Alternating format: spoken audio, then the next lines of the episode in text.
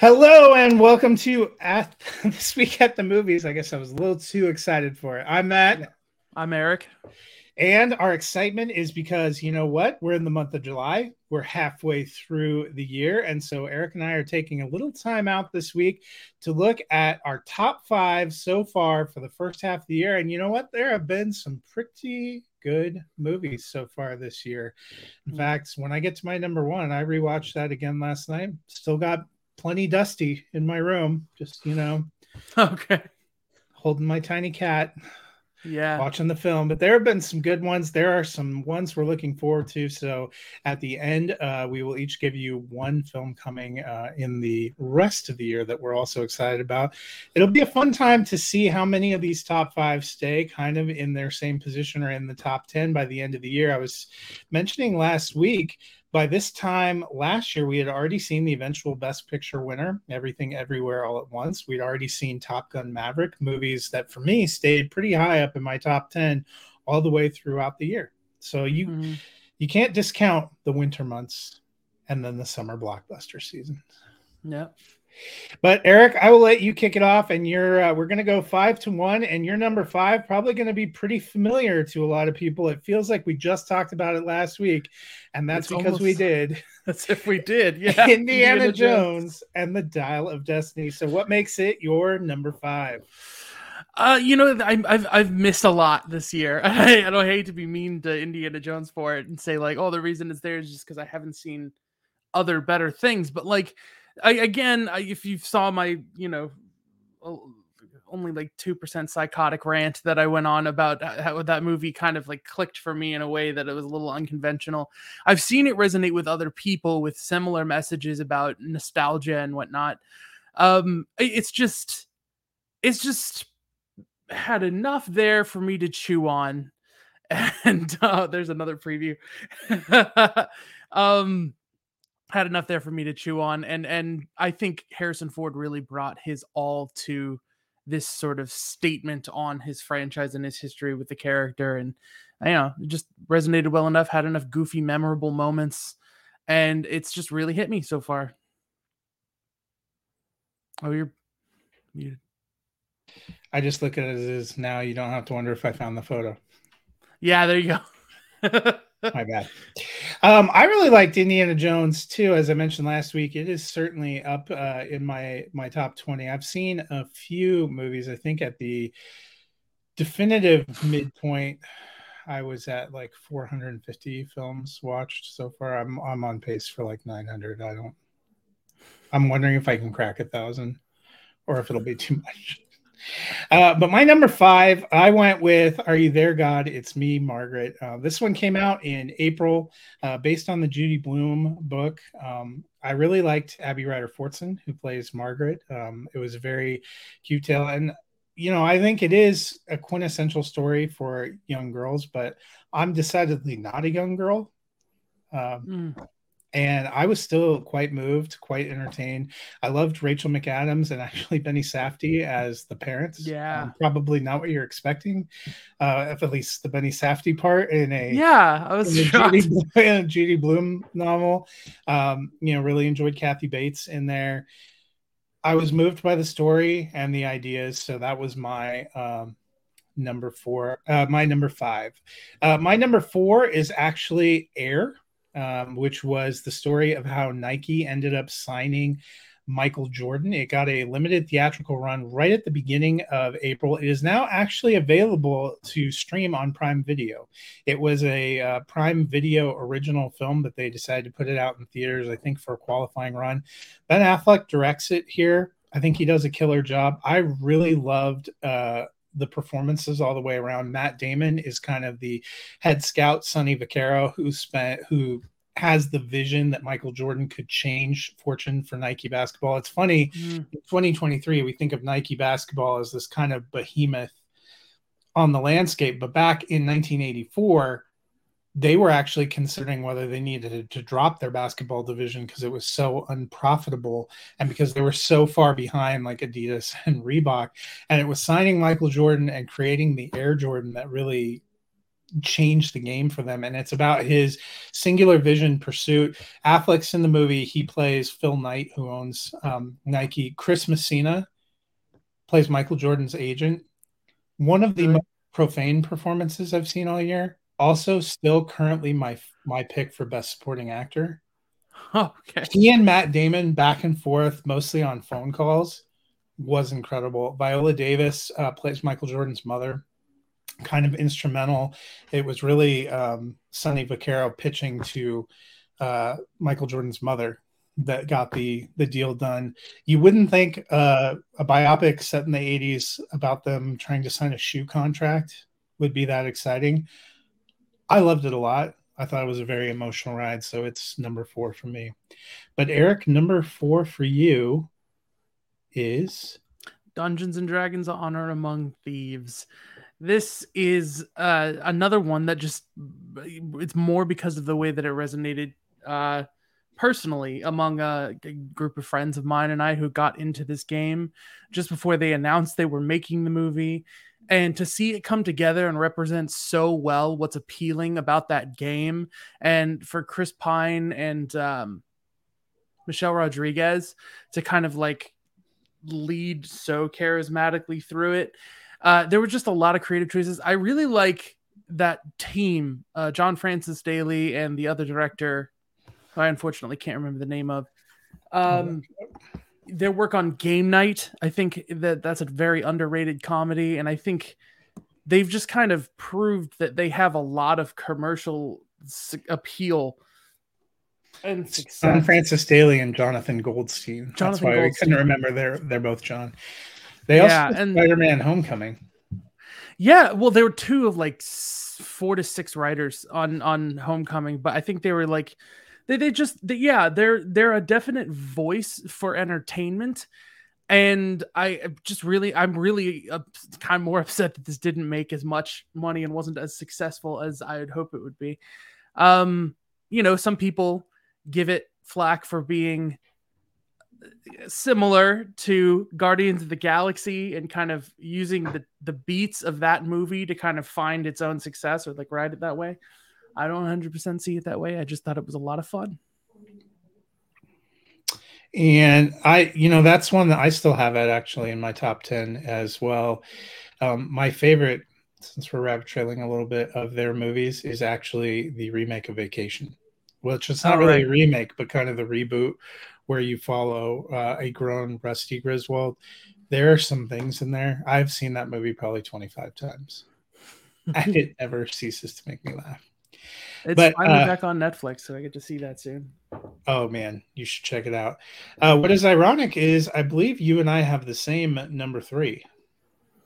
Oh yeah, this, this is like well earned. This movie, like Spider Man, like this blew me out of the water. Like it, it, it's so imaginative. It's so spectacular. It's so like thoughtful about the character and what resonates about the idea of Spider-Man and it's the every creative department deserves some sort of award here.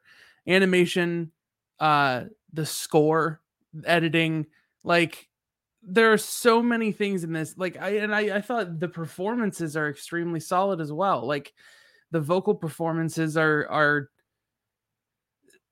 you know if sometimes you're watching a movie and you feel like you can just like hear an actor it's like and i know that actor and i can kind of picture their face in a sound booth like saying their lines and whatnot i don't know i felt really engaged with the characters and i feel like this just threw me for a loop and with it being one of the, this is becoming a year of part ones and I, I feel like even if they opted satisfying. not to call it part one. yeah, it just it's very satisfying, more satisfying than has been in a long run to have a sort of chaptered beat like that. That that ending really, really makes us stand head and above like some other movies that try to do the same things. So, yeah, in 2018 when Spider-Man Into the Spider-Verse came out, I I didn't really know what to expect. Um, I don't hate animated films. That sometimes gets leveled against me, but animated would not be my top genre. Um, I've probably watched more animated uh, superhero films in the last two or three years, ironically, because of Into the Spider Verse than I had before. So I was a little like, oh, I'll go see this. It looks like it'll be okay, but I don't, I don't really know what to make of this and I was blown away. It remains, you know, it was one of my favorite films when it came out. It remains one of my favorite superhero movies. I think it's one of the best Spider-Man movies uh, that was made. So I was curious. It took them a little bit of time to kind of get to this follow-up across the Spider-Verse, and then I think it's like through the Spider Verse or something because beyond, yeah. beyond the Spider Verse, yeah, which was initially set to come out in March of next year, and then they sort of admitted, yeah, no, we weren't making these movies at the same time. There's no way that's going to happen, and now it's up in the air. Yeah, it's probably like 2025, which right. is fine as long as you have to wait five more years. And I think COVID, right, right. COVID slowed a whole bunch of things down. It's hard to know what the timing would have been, but I, yeah. I wasn't sure what to expect going back. How do you kind of capture that magic? And they really found a way to do it. They introduced new uh, variants that I thought were interesting. Mm. You get a lot more probably personal backstory with Gwen Sp- Stacy, which I really enjoyed. Miles Morales and Gwen Stacy, their relationship, but also the relationship of them with their parents, mirrored a little bit by older Peter Parker being a parent it was a real, you yeah. know, parent and child dynamic. I thought it ended uh, in a in an interesting spot where it's set up.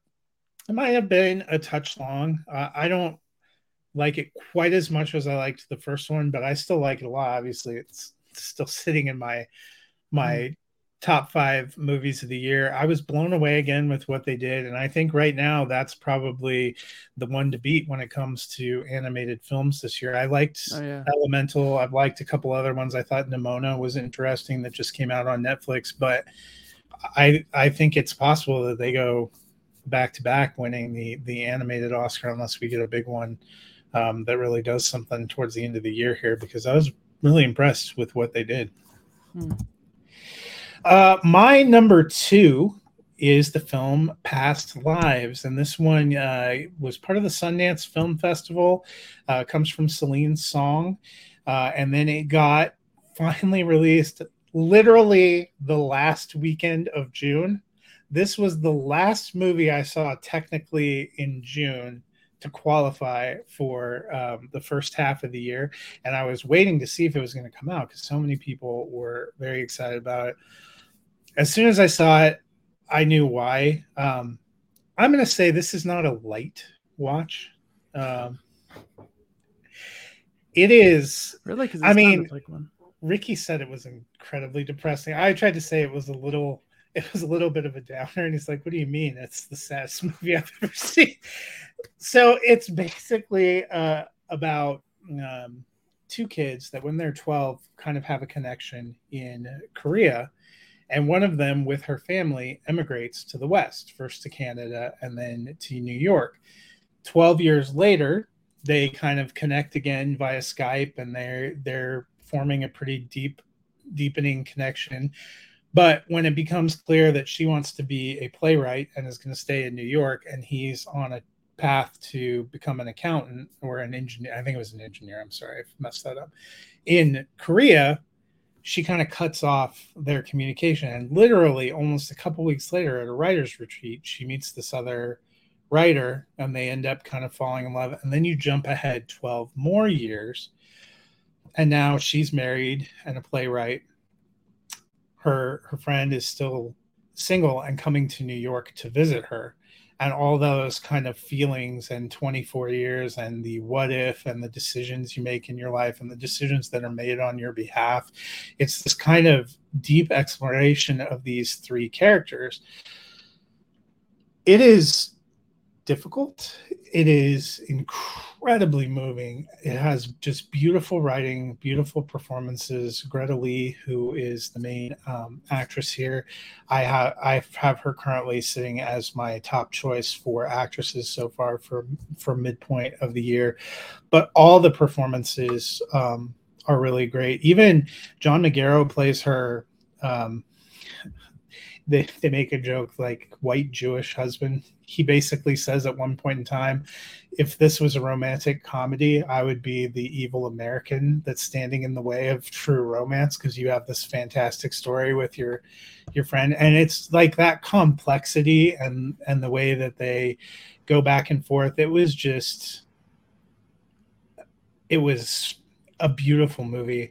I hope at some point you get to see. I'll be curious to see what your thoughts are. And it, it was it's not been easy to find. It was in real limited theatrical release. Of course, art movies, deep purposeful movies that get released in the middle of blockbuster season often, often don't get that many screens and don't get that much time. I don't even think it's still in our theater here, which is saying something because it's only one week ago. It, it literally opened on um, June 30th, the same day as wow. uh, Indiana Jones, and I'm not sure it's still there, but hopefully it'll be coming out. Um, it's worth checking out. Don't watch it when you're already feeling sad or if you're looking for something to pick you up. But uh, I just thought it was beautifully shot. Eric, your uh, your number two movie also a touch emotional. It's intergalactic planetary, planetary intergalactic. it's I adore the entire Guardians of the Galaxy franchise. Um, and this was like this continued its trend of being just its own living, breathing organism within the MCU that stands on its own like two feet and is just it was its own sort of end game. It's its own sort of conclusion to a 10 year, nine year, 10 year journey with these characters on screen. And it was so thoughtful and and the relationships were dealt with so carefully because of the way that you know they had to be worked into infinity war and all of that kind of thing. But also the imagination on screen nathan fillion's cameo uh cosmo's subplot the only the only even criticism i can think of this as a blockbuster movie as a theater experience or anything at all is they kind of turned this character adam warlock into sort of a joke and then they leave that as the introduction of that character for someone else to deal with down the line. Um, and that's such a minimal sort of problem for something that was just so entertaining that like you know I, how do you feel that much for a cgi raccoon that rips someone's face off you know like it's it's unbelievable it's the, the, again the score you know is is moi and the like needle drop choices and all that kind of stuff the um and I can't think of a performance I didn't like. I just it was just across the board an absolute blast and my absolute favorite experience. There were a lot of reasons for me to not enjoy that theater experience, and this like overswept everything. Like so, like it's so easy to get distracted by people talking, or a kid being in a movie they shouldn't be in, or you know people doing this and that, and it just was took two seconds to be snapped out and snapped back into this thing like every second of the ride and it's unbelievable. I love guardians of the galaxy volume 3 well i'll have a little more on that a little bit later but eric what was your number one of the first half? So by a by a nose the only reason this isn't my that the guardians isn't my number one is because creed 3 was just so phenomenal. And I, I I I'm sick to hear the struggles that that that are going on surrounding Jonathan Majors, and I don't know what's going to happen with that. But for Michael B. Jordan to stand at the front of this franchise, take the reins that were laid down, I believe, by Ryan Coogler, and to rocket this hard on his first outing as director is unbelievable. Again, they take something that's sort of subtext for the character in the first movie about him not birds and you know having to grapple with who he is on the inside and how he faces the world through his fists. And they they turn that into text. They turn that into something that they're they're working out. His relationship with his daughter is amazing. Like they, there's such great chemistry between every character they chose and they so carefully wrote into donnie's backstory in order to introduce this character um i keep wanting to call him damian is he also damian and the guy from fast x is damian I think it was Damian. Let me look. I've seen so I, many movies. I was it, like, oh man, you almost forget Creed Three came out so early in the year that you almost forget that it. Um, it is Damian Anderson. It's Damian, yeah. Oh, it's Dante in Fast X. That's what it is.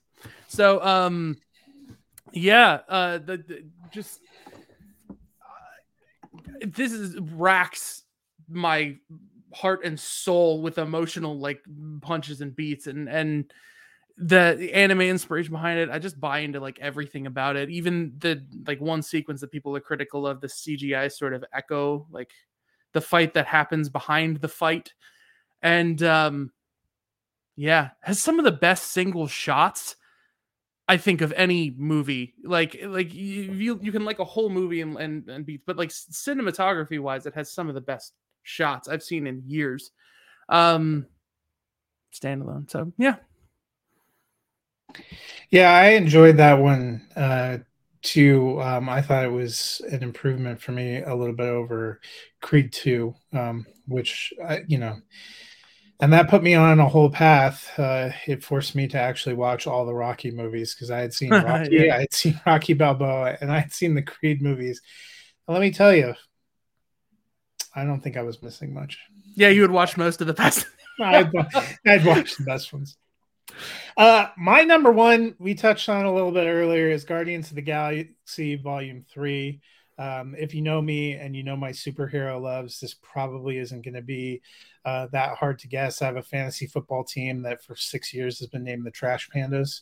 Mm. Um, Guardians of the Galaxy, the original one, is still my favorite MCU film, and one of my favorite superhero films of all time. I was both excited and nervous to see how this was going to go. You know, James Gunn, we already know, is moving on uh, to the DC universe. A lot of the actors in here, um, you know, had made peace with with their arc and their time ending. And how was it going to end? And you know, I think watching some of those trailers, I was worried we were going to get a lot more Tony Stark endings. Um, yeah, yeah than what we got but yeah. the way he did it was beautiful. The uh, mm-hmm. emotions were palpable. Um, you talk about the song choices. I'm right there with you. Uh, even including you know doing the florence and the machine song at the end and yeah, yeah. getting to see kind of everybody dance. It's very cathartic and emotional. Guardians of the galaxy volume 3 uh, released on vod on friday um, mm. and it took me 2.5 seconds uh, to make that purchase and i as soon as i got home from work last night i you know made everyone dinner and then i'm like yeah we're gonna watch this and mm-hmm. uh, you know i watched all the all the special effects and um, i watched all the deleted scenes and i told Ricky, I narrowly dodged a bullet because Pete Davidson is in one of those deleted scenes, and I don't know if I could have had my number one movie. I, fortunately, you know what? He's not in the theatrical cut, so. but I was everywhere like, this "Oh my, it's coming for me." That's so um, funny. But I, you know, I just loved the way it was put together. Um, I would imagine it's going to stay right near the top for me throughout uh, the year. It's it was everything I hoped it could be. Um, and I'm really grateful for that. Excited to see what all these guys do uh, next, but um, I thought it was a great ending for this chapter. Uh, I love Peter. I love Rocket. I'm actually thinking about taking my best friend, which is my cat, and dressing it as Rocket, and so I be Peter for Halloween. my wife rolls her eyes. I don't think she realizes I'm I'm sort of serious about that. yeah, just keep keep laughing about it and dial the laughter down as you get closer to Halloween, and you'll be good to go. So, Eric, why don't you give a quick recap of your top five? So, yeah, again, just to to kind of run down the list, uh, at at number five, uh, I have Indiana Jones and the Dial of Destiny. I know it's new. I know there's probably something that will resonate with me stronger, but there's Indiana Jones, and then you have um, Dungeons and Dragons. You have Spider Man Across the Spider Verse sitting right on top of that. Is Guardians. Guardians of the Galaxy. I keep forgetting that's not the number one one. And then Creed 3 for my number one for the year. And uh, Dial of Destiny is obviously only in theaters, as is Across the Spider Verse. Dungeons and Dragons, if you want to check that out, is now streaming on Paramount Plus. Uh, if you have a subscription to that, in addition to VOD, Guardians of the Galaxy Three, I just mentioned, dropped on um, Vudu on Friday. I would imagine about a month or so it'll be on Disney Plus. And you know what? It's weird. I don't think Creed Creed 3 might be streaming on Prime Video. I know it's available on VOD. I feel like it should have It's gone already out. already. It's Oh, already I think it's on. MGM Plus. Oh, that's still a thing. All right. Yeah. Um, Um, uh, so my number five is "Are You There, God?" It's me, Margaret. That one is available on VOD. Uh, number four was Air, which is available on Prime Video. Then I had Spider-Man Across the Spider-Verse, and number three, Past Lives, which I, if you can find it in limited release, it's worth checking out as my number two. And then Guardians of the Galaxy Volume Three at my number one spot. Next week, Ethan Hunt is back, and we are going to be going on an impossible mission of Dead Reckoning, and we will be going on an even more impossible mission of ranking the Mission Impossible films. Uh, but before we get out of here, I thought it'd be fun to end. We we gave you our our five for, you know, right up until June thirtieth. There's a whole other half of the year, so I, I we I asked Eric we should narrow it down to one because let me tell you, there are three movies alone in July that I think all both of us are very excited Yeah. to see in the next couple of weeks. But I went a little further out uh, to October, an Apple TV Plus original film directed by Martin Scorsese, uh, based on a book that was a chronicle of a true story, Killers of the Flower Moon. Leonardo DiCaprio, as you can see, is in it. So too is Robert De Niro. That one will come to theaters in October and then presumably onto Apple TV a little bit later in the year. I was so hyped. Um, it got a premiere at the Cannes Film Festival and people loved it. It's almost three hours, which What is used to be a thing, but now eh, not just this year, man. I mean, if Yeah. Ethan Hunt can give you two hours and 45 minutes, you can sit through Martin Scorsese for three hours. I bought the book. he's he's been doing that forever. Martin Scorsese has been living at two hours forty minutes to three hours plus. or The Irishman. I think it's still going. I started screening that three years ago. Um, it is. I bought the book. I'm looking forward to. I re- usually, um, if you know me, my process is I don't want to have read the book before seeing the Mhm. movie because a lot of times that ruins. But I got too excited. I bought it. I already started it. I'm going to end up finishing that book, but I'm excited uh, to see that. But I know you have another one, uh, November 3rd, Denis Villeneuve. Yep. Dune Part 2. I that cast just rocks. And the first movie I don't necessarily put on a pedestal, but I do put that director on a pedestal. So like I'm just excited to see a slightly more cohesive story come out of the first one, which I thought was a lot of talented spectacle filmmaking around like a really boilerplate kind of simple story. And that's not the fault of the story. Dune has been like a prototype for science fiction since it was first written. You know, there's technically it's not the movie that looks like other movies. Other movies look like it, and then it got to be remade. But like, I'm just Unless- really Unless excited. you've to- seen the, the classic David Lynch version, which well, of course, which to you. does its own thing. Um, so uh, yeah, I'm just really excited to dig into that world more and have the story go in more interesting directions and use the talent that it has. So yeah, Yeah. I'll be curious to see if the characters resonate more because the the first Dune I thought was a technical masterpiece, and I love Denny Villeneuve as a filmmaker. For as much as I love La La Land, his Arrival is the best film the year that it, it released. yeah, But and I thought it was technically brilliant. I thought it was beautiful to behold. But I also too wonder that was during that weird um, period where HBO Max, which doesn't exist anymore, now it's just Max. Your turn, Peacock. Uh, is uh, where they were taking all the new releases and just kind of dumping them straight on there. And I sometimes wonder if watching it, but I still thought it was technically beautiful brilliant and yeah. brilliant. Yeah, there's. I just mean, didn't resonate with um, Paul, which was my problem with even David Lynch's version. I didn't really care about the main character, Yep. and you don't get to see enough of Zendaya's character in the first half. I know they made big, um, big advertisements that Zendaya was in Dune, she's in Not really. Dune Part One. Yeah. she's in there. I mean, she's there. Her but, picture's there. uh, sh- I think she appeared in a couple of. Oh, she's there at the end, of course. Yeah, like end. uh, yeah, but Um, but actually, the ironically, the one that I liked the most from the first Dune was Jason Momoa, mhm. who doesn't make it. I just they're they're doing this amazing thing between um the Batman and Dune are the only two projects I've heard of that have done this where they have blurred the line between digital and film cinematography with the lenses that they're using and a post-production process where they take the digital movie print it on film and then digitally record the film print. So it takes some of the grain and the textures and the warbling and that and gives you a a different sense of things. And you can still see it if you put on the Batman, whether it's streaming or whatever, from the very beginning with that Stark logo that pops up, you can see it kind of jiggling.